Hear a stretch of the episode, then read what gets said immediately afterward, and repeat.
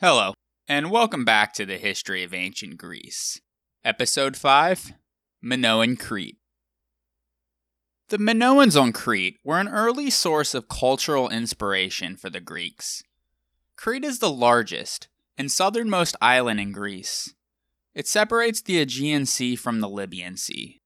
Like the Greek mainland, Crete is very mountainous, but in the central and eastern parts of the island, there are fairly large fertile plains for agriculture. The local inhabitants followed the same developmental path of other Neolithic sites, with the establishment of small farming villages, specialization of labor, and social and political hierarchy. By around 3500 BC, these small farming villages grew into substantial towns, marking the earliest traces of what we would label as civilization. With population growth and increasing agricultural production, the chiefs of these major settlements emerged as single rulers over the other chiefs and the surrounding population in the various districts. Thus, Crete became a land of small city kingdoms. The Minoans entered the Bronze Age around 2700 to 2600 BC and began communicating and trading with the Near East. They produced several highly valuable goods throughout the Mediterranean, such as wine, olive oil, wool, and lumber. The island today is fairly empty of trees, but in ancient times, they had giant forests of cypress, cedar, pine, and fir for the building of homes and ships. Cloth made from the wool of sheep brought a thriving textile industry to Crete. In addition, several cities developed into major centers of metalwork, producing jewelry and tableware in bronze, gold, and silver for the local elites and also for export and trade. Thus, it is no surprise that by around 2000 BC, their society mainly was based on sea trade. Coastal locations of sites, combined with workshops and the richness of archaeological finds, reflects a society that was built mainly on import and export. This trade activity also has been dictated on many wall frescoes showing large trading vessels bound for distant shores. While most boats were designed to hug the coasts, the Minoans had ships for the open ocean, which helped in making them the masters of Aegean and Eastern trade. Their location and natural harbors made them an important crossroad in the trade routes across the Mediterranean Sea. At the height of their influence, they had a trade network with mainland Greece, the Cyclades, Cyprus, Syria, Anatolia, Egypt, Mesopotamia, and as far westward as Spain. This extensive trade network can be illustrated by materials found on Crete, such as lapis lazuli, a deep blue semi precious stone from Mesopotamia, and gold, ivory, and alabaster from Egypt, and copper from Cyprus.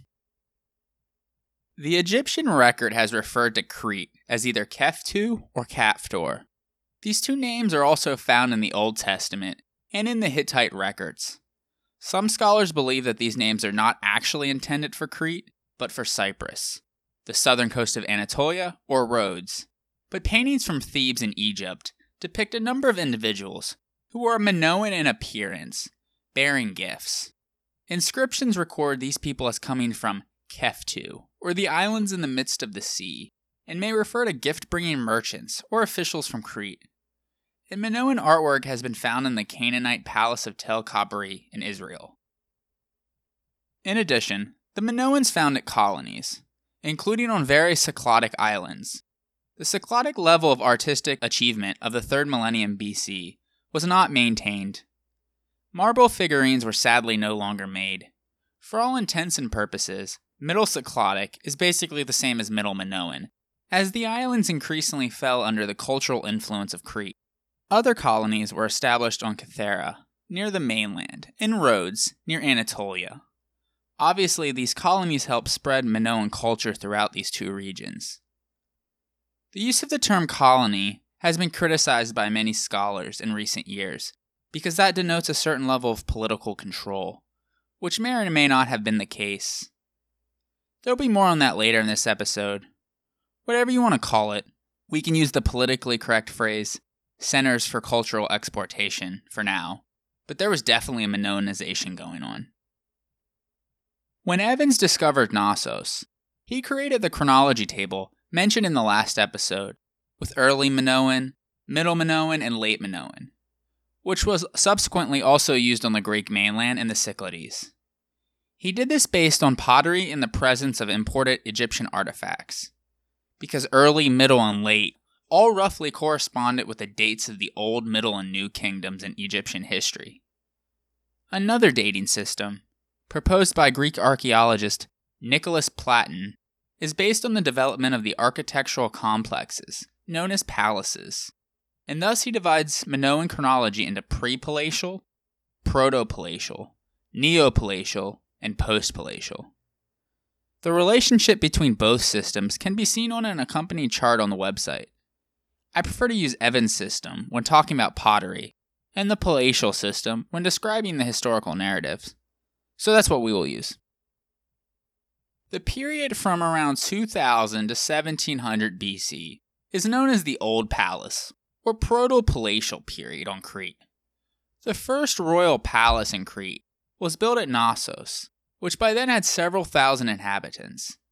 Other major palaces, though not as big or as magnificent as Knossos, followed at Phaistos, which was located opposite of Knossos on the south side of the mountains, at Malia, which was 30 miles to the east of Knossos, and at Zakros, which was on the eastern coast of Crete, each controlling an area of a few hundred square miles.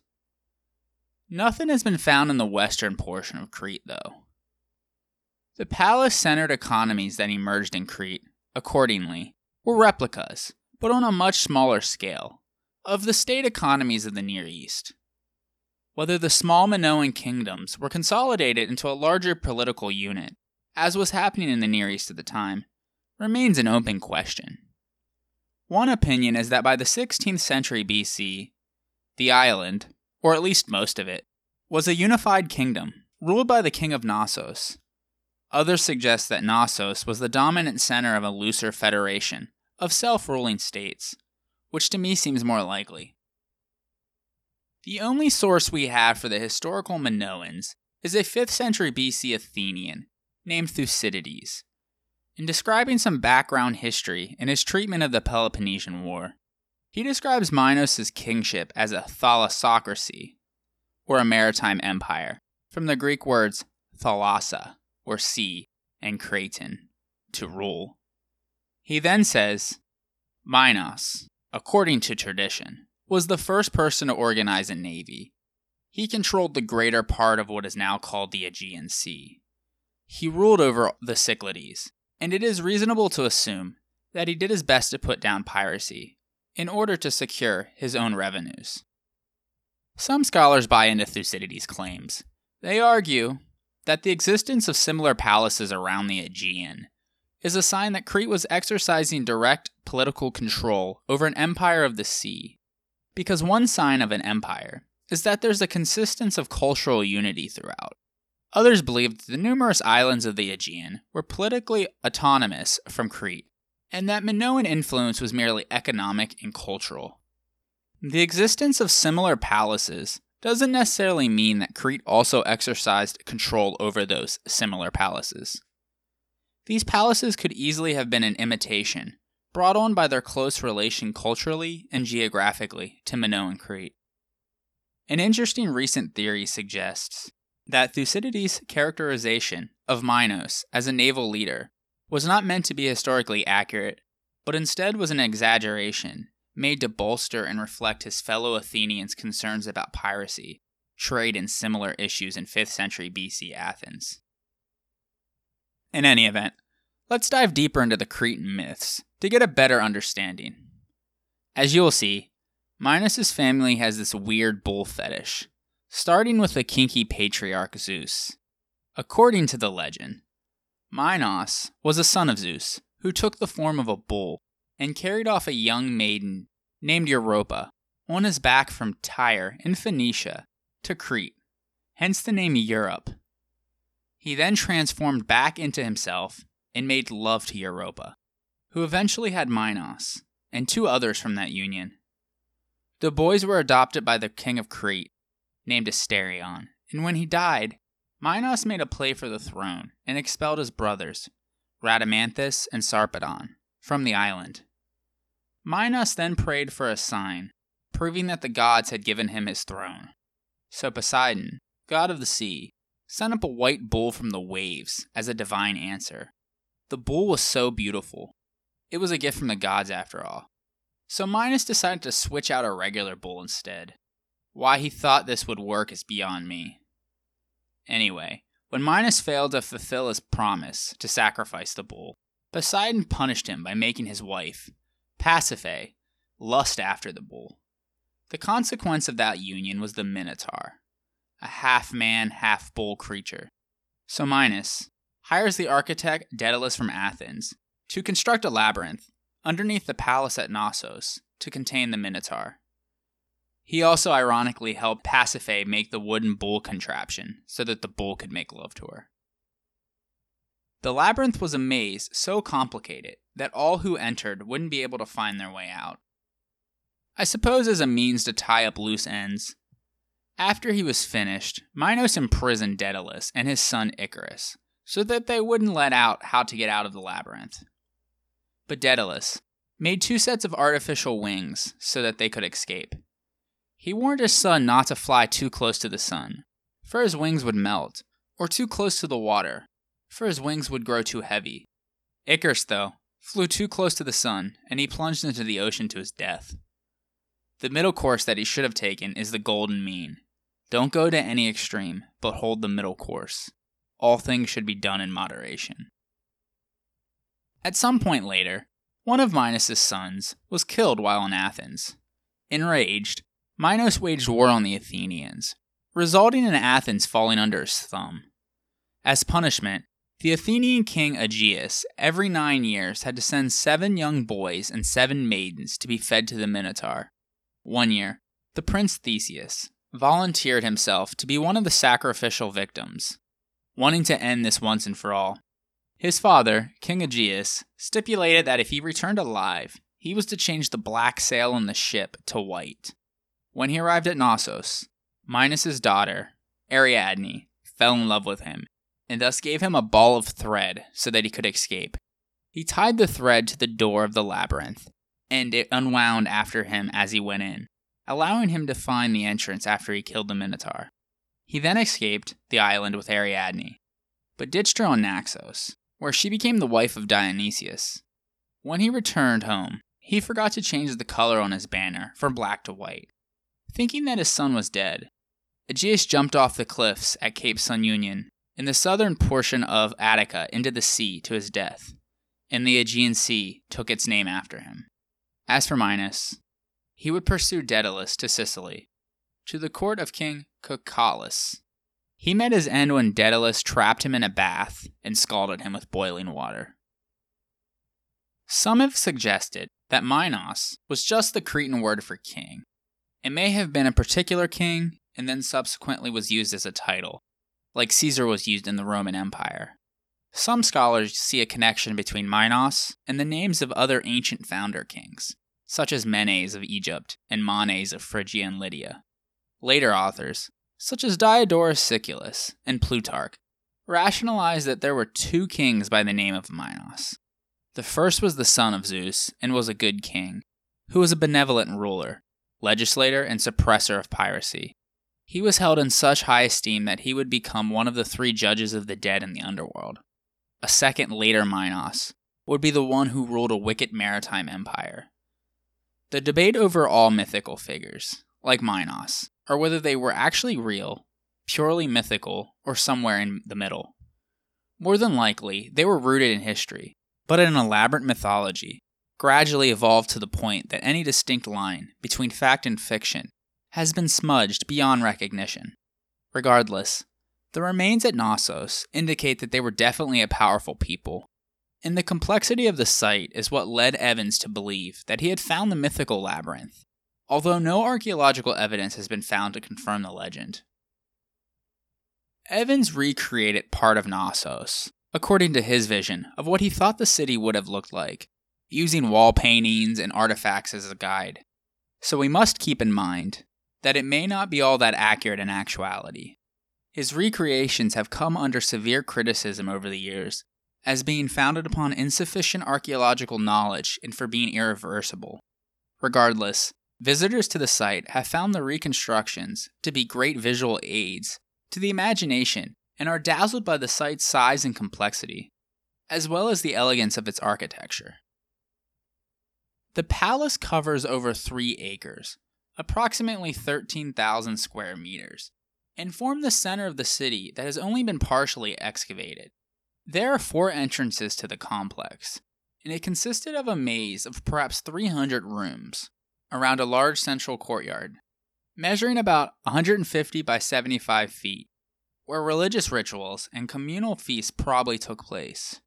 Most of the walls have their foundations in stone and rubble, but the main structure is built with large, unbaked mud bricks, interlaced with vertical and horizontal timbers and tie beams, holding together the two sides.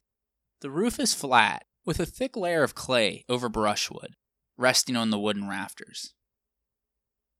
To the west of the courtyard stood the official quarters, including administrative offices, a throne room, workshops, and storerooms with giant five feet tall storage jars called pithoi. To the east of the courtyard was the domestic area. The remains of large interior and exterior staircases provide evidence of two and three story buildings with basements beneath, which Evans called lustral basins and hypothesized that they were important for housing shrines for religious worship and used for purification. Porticos with columns and numerous balconies and staircases, all brightly painted, gave the exterior a theatrical look and add variety to the architecture. Windows had columns in the middle that could be opened up during nice weather, called a pier and door construction.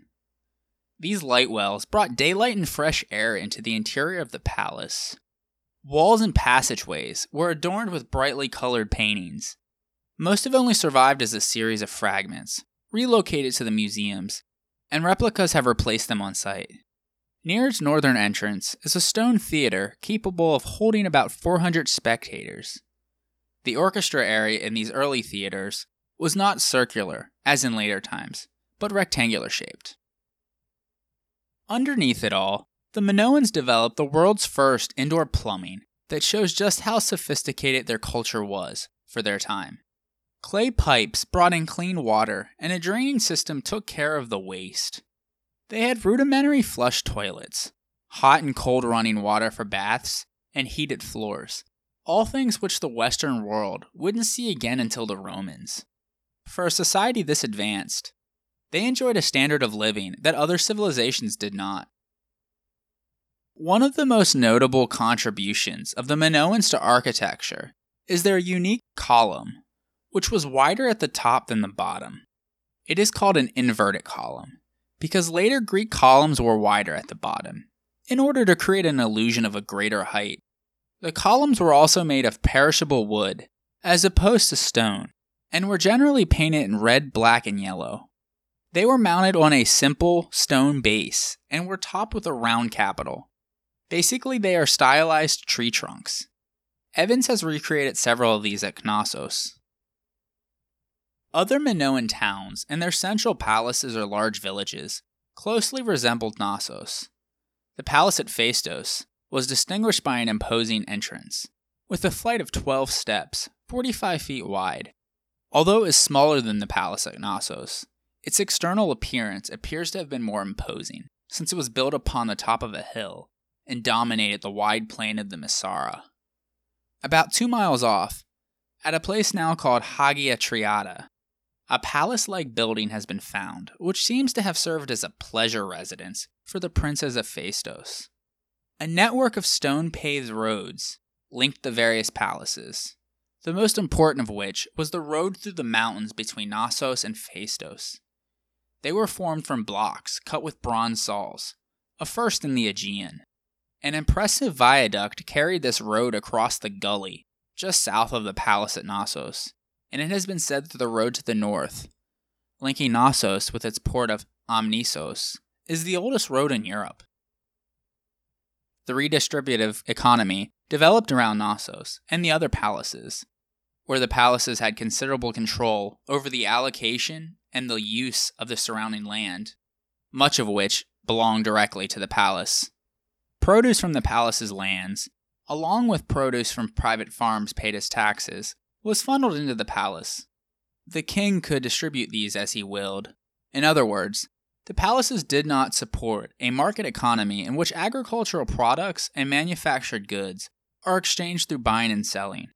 People out in the countryside may not have participated in the redistribution system, living off of their own means and perhaps occasionally selling goods to other independent farmers. Regardless, the influx of food and raw materials provided the royal family with a luxurious lifestyle and also supplied the needs of the workers in the palace complex. In addition, the great quantities of produce stored in the palace formed a reserve for distribution to the populace in times of famine. However, the large areas of the palace devoted to storage and workshops indicate that a significant portion of what was produced and stored was meant to process raw materials from the countryside into material goods to be traded. Food, animals, and goods would have been passed between the palaces and into the smaller villages but it was their exchange of materials and goods on the Mediterranean wide market, however, that made Knossos and the other Minoan palaces so rich.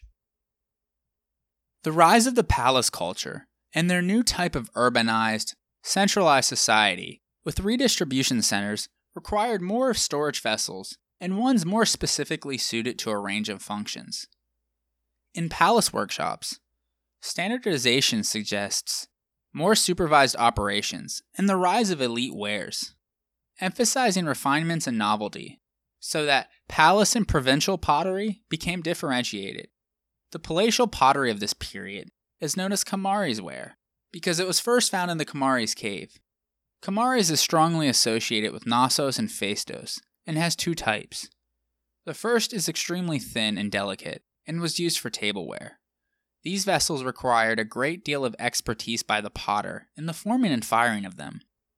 The introduction from the Levant of the potter's wheel enabled perfectly symmetrical bodies to be thrown from swiftly revolving clay that quickened the speed of production and extended the range of shapes. The second type is heavier and coarser and was used for storage and pouring vessels. Both types are characterized by emphatic white on black decoration and the use of accent colors of yellow, red, and orange. The designs painted all around the vessel are bold, semi abstract, with linear patterns of spirals, triangles, and curved lines, but recognizably related to nature. There is no conflict between decoration and shape. Around 1900 BC, in order to manage more efficiently the diversity and complexity of their palace economy, the Minoans adopted a pictographic form of writing known as Cretan hieroglyphs, in which a picture symbolizes a natural object or idea.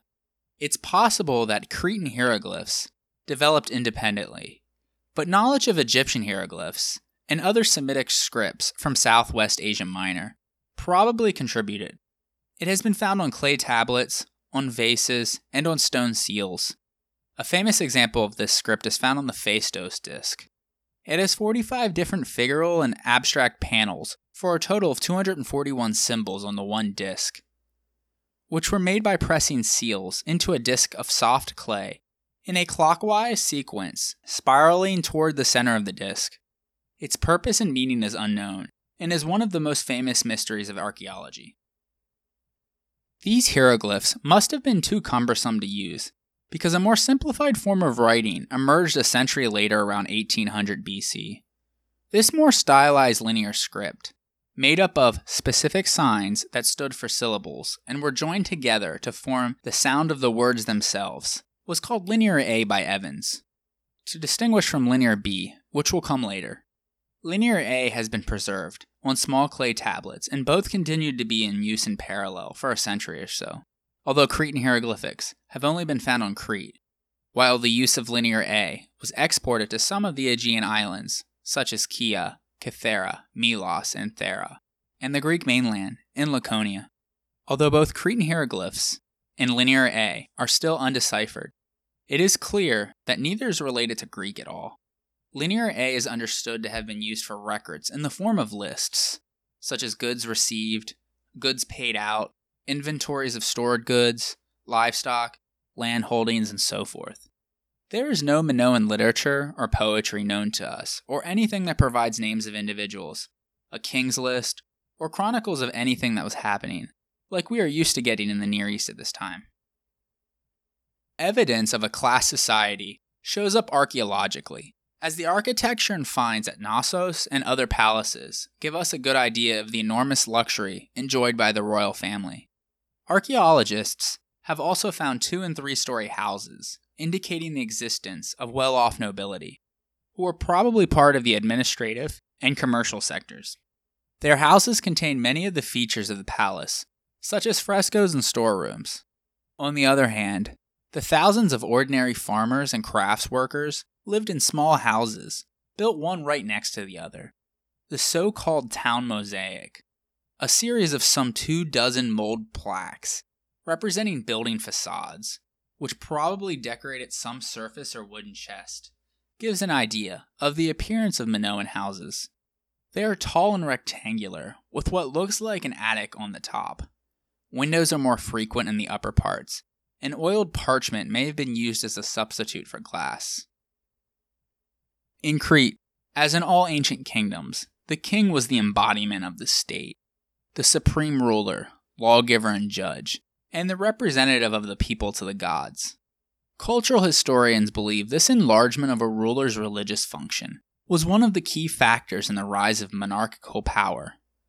Homer speaks of a Minos, who was on familiar terms with great Zeus. This, taken with other evidence, has led some scholars to believe that Minoan kings ruled as priest kings, like those in the Near East, who administered the religious affairs of the kingdom. Evans, for example, believed the wall painting known as the Prince of the Lilies to be an image of a priest king, with his reaching out to lead an unseen animal to sacrifice. A major difference, though, is that Bronze Age Crete lacked the huge temple complexes of the Near East, Rather, the palaces themselves appear to have been the religious centers of society. Many Minoan religious objects have been found, but our exact knowledge of Minoan religion is incomplete. It was centered on the forces of nature, and nature demons in the form of animals reoccur on paintings. The Minoans were polytheistic and worshipped mainly female deities, with the most popular seeming to have been a mother goddess of fertility and a mistress of the animals, who is sometimes guarded by lions and associated with doves. Similarly, a one foot statuette, known as the Snake Goddess, shows her holding snakes in each hand, with a feline creature on her head. It may be a representation of the goddess who protects the palace, another fertility goddess figurine, or a priestess. She could be implying human power over the animal kingdom, but without knowledge of their religious practices, we may never know its true meaning or function. The snake goddess was constructed with the faience technique, an opaque glass like silicate, popular amongst the Egyptians. The few representations of male gods suggest that they had a secondary role, although in later times, the Greeks gave a Cretan origin to Zeus, as he was reared in a cave as a child. There is no evidence of public temples during this time. The sacred places were in caves and on the peaks of certain mountains. Here, the people brought offerings to some form of public cult by evidence of terracotta vessels from which libations would have been poured. Also, images from the Hagia Triada sarcophagus show that animal sacrifices took place. Human and animal clay figurines have also been found. There were also rustic shrines to some form of a tree cult with ritual dances to stimulate the epiphany of the divine. In some private homes, there were domestic sanctuaries but the palace seems to have been the focal point of the people's religion. The belief is that religious ceremonies took place in the courtyard. These spectacles would draw everyone in from the countryside. The priestesses officiated them, and then food or other commodities were redistributed to the people. Their two sacred symbols were bulls and the labrys, which is a double headed axe. Symbols in the shape of bull's horns appear frequently at Knossos. One of my favorite pieces of Minoan artwork is the bull's head rhyton, believed to be a ritual vessel for pouring liquid. Like most rhytons, it has two openings a larger one on the back of the neck and a smaller one at the mouth. Liquid was scooped up from the larger opening and flowed out through the smaller one. This is a masterpiece of sculpture. Its use of contrasting materials in the eyes make it appear lifelike. The labrys is associated with the sacrifice of the bulls and is the root word for the term labyrinth. Miniature labrys were found probably as votive offerings. The symbol also is often found on pottery and on a wall on the palace at Knossos, which is thus known as the House of the Double Axe. There is very little evidence of a darker side of religion, and it is significant that the Minoans seem to attach little importance to their burials, suggesting that they did not feel a need to store possessions to accompany them in the afterlife. Minoan artwork had no contemporary equal. The greatest collection of Minoan art is in the Archaeological Museum in Heraklion, the modern day city near Knossos, although some is at Athens. Most of the designs of the Middle Minoan period are taken from marine life or nature, with fish, octopi, dolphins, birds, and lilies being particularly favored subjects. Even the most sophisticated pieces give the impression of spontaneity. Minoan metalwork also was highly sophisticated, as they created elaborate pieces with imported gold and copper. They used a technique called repoussé, in which a sheet of gold was hammered from the underside in order to push out the images and then tools were used to refine and finish the shapes on the front. They were masters at welding gold pieces together into intricate pieces of jewelry. Popular pieces were bead necklaces, bracelets, and hair ornaments. The Minoan artists also put forth the same detailed sensitivity in their frescoes, which is the art of applying colors and designs to a wet plaster. They were Egyptian influenced, but unlike their Near Eastern counterparts, whose predominant function of palace art was to glorify the royal household by depicting kings as mighty conquerors and powerful rulers. These frescoes show a civilization that rejoiced in the natural world and was not preoccupied with the afterlife. Although Egyptian scene paintings were more accurate in detail, Minoan painters were better at conveying a sense of movement and life, such as their images of bull leaping, which is one of the famous frescoes found at Knossos. Acrobatic sports became popular as a spectacle, in which youths would catch hold of the horns of a charging bull and somersault along its back. Such acts were likely part of a religious celebration.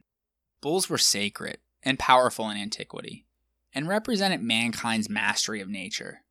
The Egyptians, Hittites, and Canaanites all had a reverence for bulls. Other Minoan paintings reflected their love for agriculture, with images of flora and fauna, Images of papyri and crocodiles were obviously influenced by the Egyptians as well. Nature motifs were everywhere in Minoan palaces, making it seem like a place of serenity and happiness. Minoan frescoes have preserved a visual image of what the people looked like. They portray both genders, mingling at public events in such a way that one might think Minoan society was matriarchal, or at the very least, the status of women appears to have been very high. In appearance, the ladies of the court were very sophisticated, as seen in the Ladies in Blue fresco. Both genders are depicted as young, slender, and graceful, with long wavy hair and adorned in gold bracelets and necklaces. In particular, men are often portrayed nude or wearing only a loincloth or short kilt, similar to the Egyptian male dress, while the women have elaborate hairstyles and wear decorative floor length skirts. Some show women wearing tight sleeved bodices that expose their breasts. The patterns on clothes emphasize symmetrical geometric designs. Given the fragility of organic materials, other forms of dress may have been worn of which no archaeological evidence exists. Regardless, their portraits show them drawn in profile with a frontal eye, the males having reddish brown skin and the females having white, because their lives were indoors and out of the sun.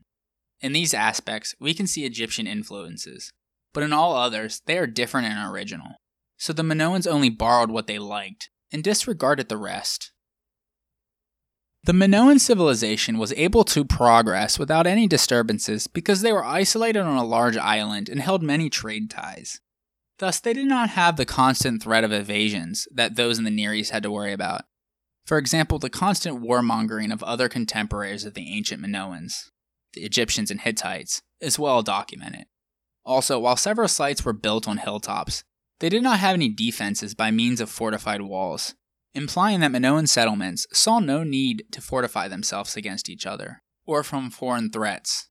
Furthermore, Minoan artwork is devoid of combat scenes, and those weapons that are portrayed are only shown in a ceremonial context.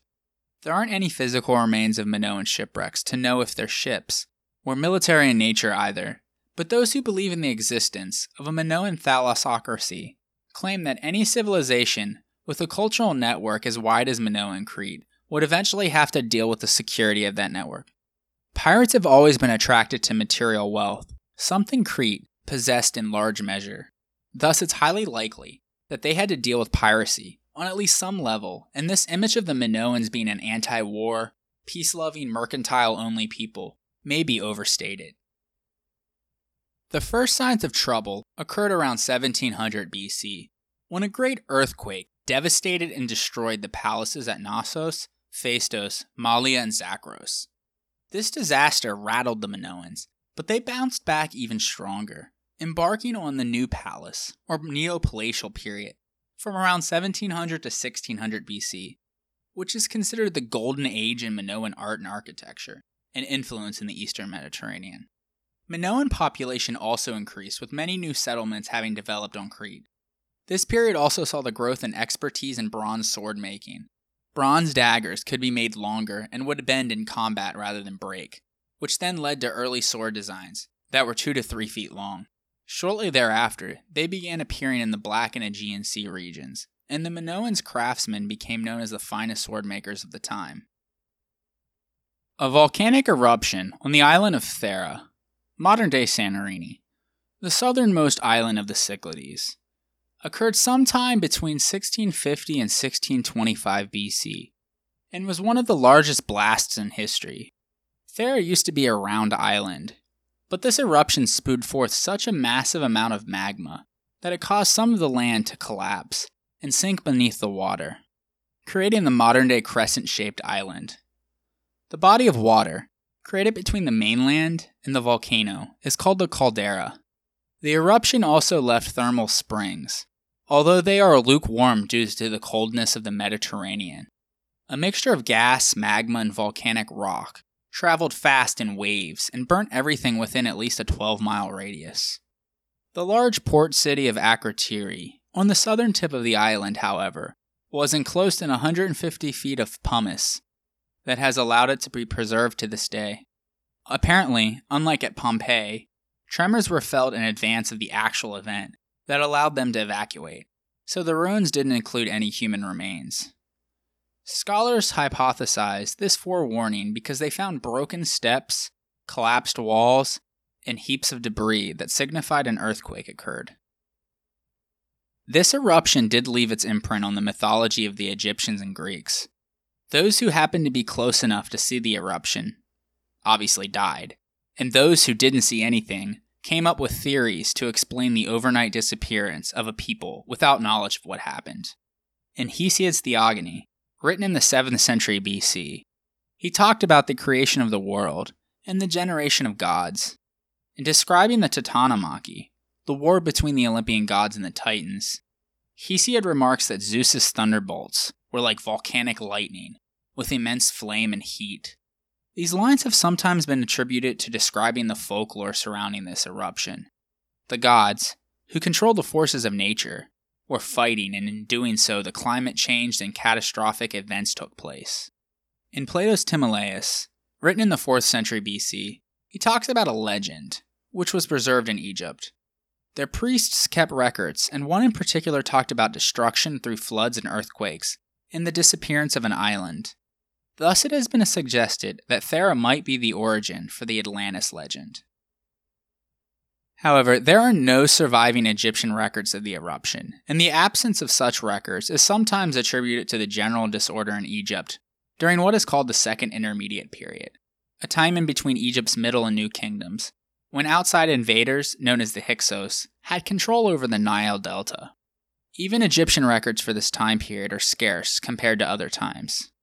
However, a by Ahmose, who had reinstituted Egyptian native control, describes heavy rainstorms that devastated much of Egypt. Some have attributed these short term climate changes as consequential effects by the Theran eruption.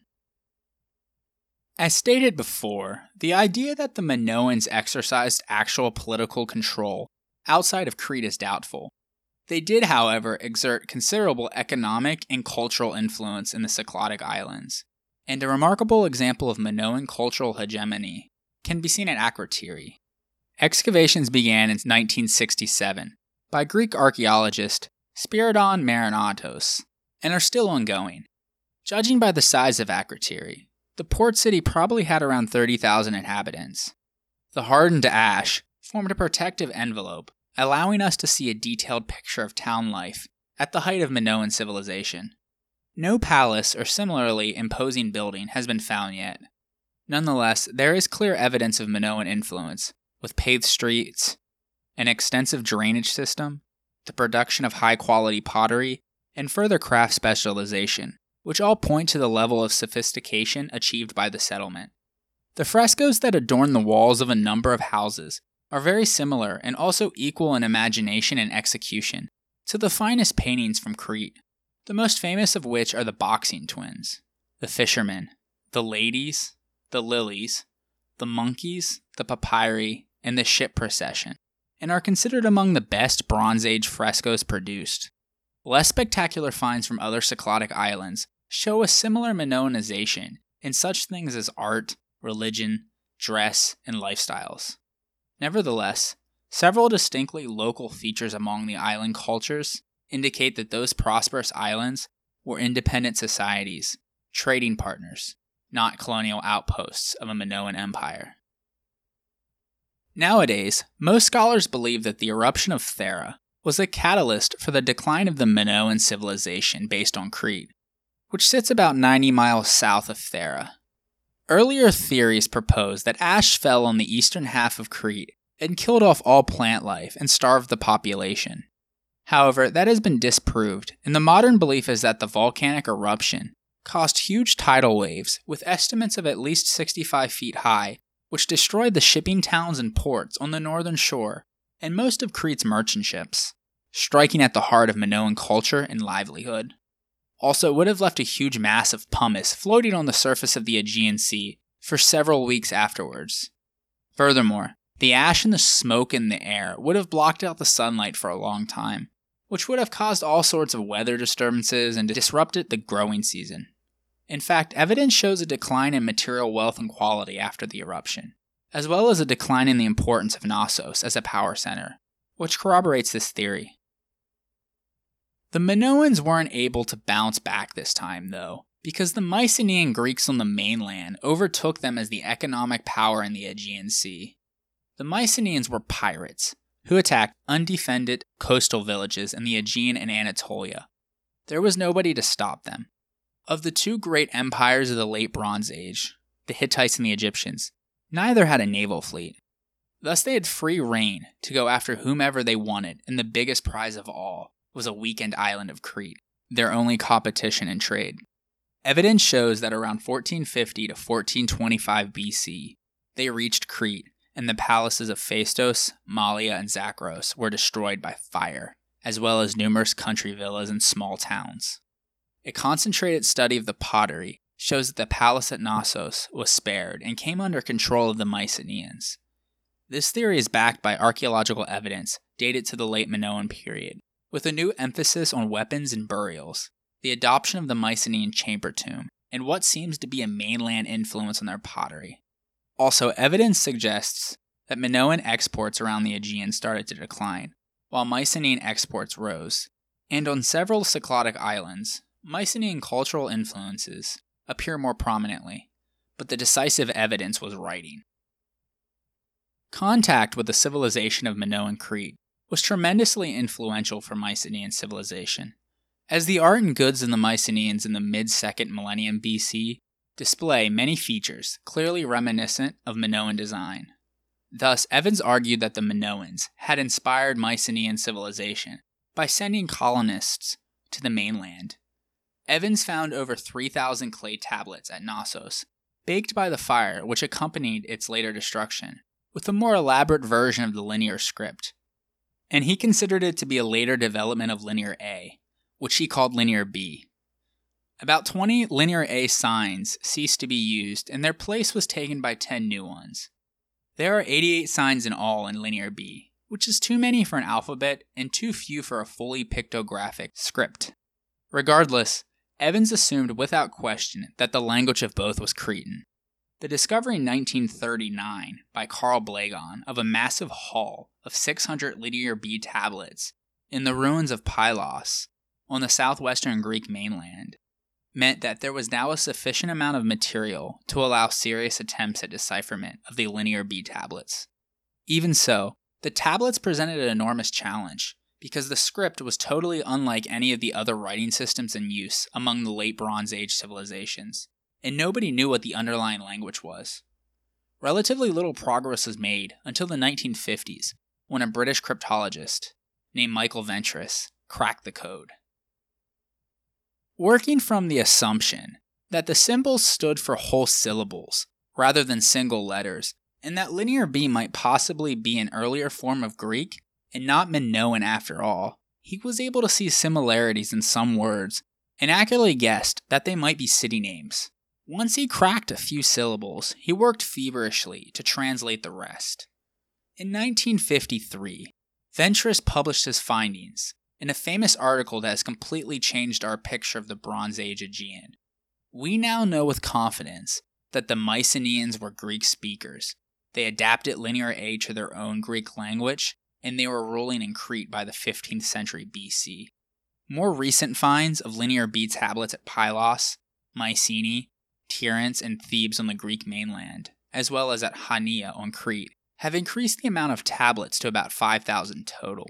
The letdown, though, was that Linear B was used for the same purpose as Linear A, which was mostly bookkeeping, records, and transactions, and there's nothing juicy that would prove the existence of any of the Bronze Age heroes of myth.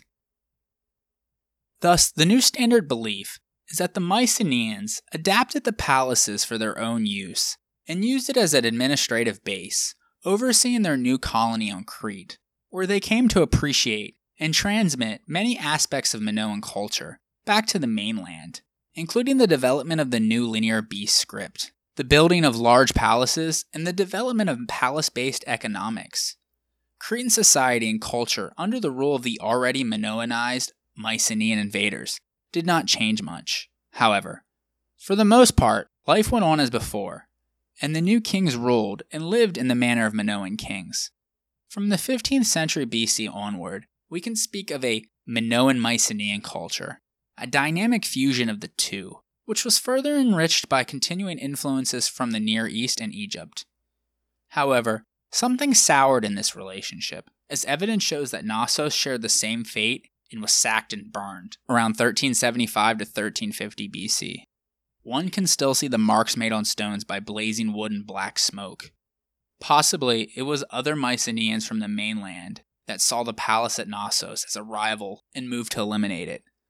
Although the island continued to be occupied, Mycenae and Crete sank in importance, while the other mainland centers reached the zenith of their prosperity and influence in the Aegean. Regardless, the Mycenaean conquest marks the official end of Minoan civilization as the Cretans fell under their dominion. This is reflected also in the ancient sources.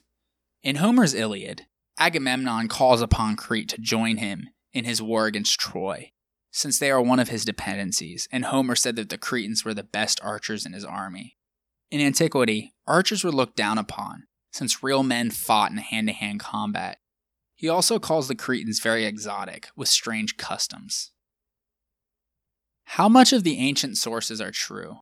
That there were great kings of Knossos with a strong fleet is beyond a doubt, Yet we know nothing further about an individual Minos. Stories of Daedalus, a craftsman and architect of fantastic skill, may have stemmed from admiration of the advanced skills shown in all kinds of workmanship in the palace.